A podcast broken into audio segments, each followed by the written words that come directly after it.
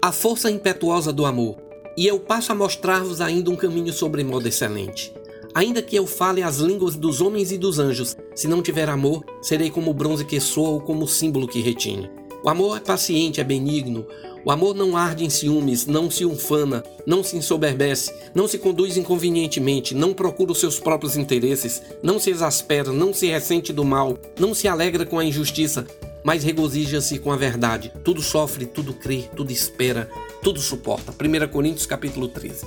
Estamos iniciando um novo ano, uma nova década. Sei que é algo simbólico, mas existem muitas expectativas de mudanças espalhadas por todo o nosso Brasil afora. Precisamos de mudanças urgentes, mas a que mais me interessa é mudarmos a nossa sensibilidade humana. Entendermos que somos irmãos, amigos, família, que sofremos das mesmas fragilidades e precisamos do amparo e consolo uns dos outros. Só existe uma força que poderá realizar essa mudança em nós, que é o amor.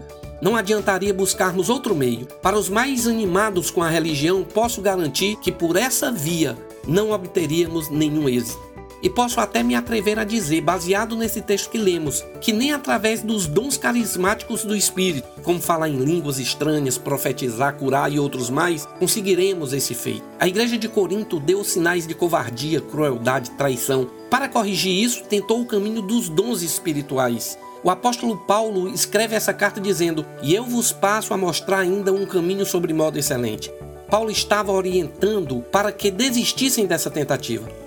O caminho não seria o dos dons, ele diz. Ainda que eu fale as línguas dos homens e dos anjos, se não tiver amor, serei como o bronze que soa ou como o símbolo que retine. Paulo continua dizendo que poderíamos manifestar os dons de profecia, sabedoria, conhecimento, socorro e não conseguiríamos mudar a nossa humanidade. Precisaríamos da força do amor.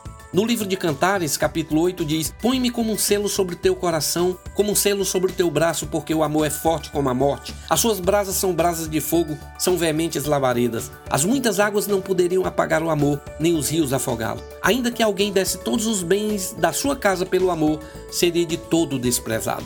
O amor é forte, vence todas as coisas, nos transforma e por isso nos é precioso. Ainda que alguém desse todos os bens de sua casa pelo amor, seria de todo desprezado. Eu quero orar com você.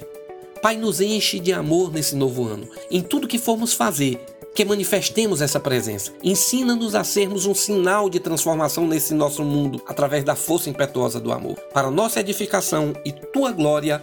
Amém.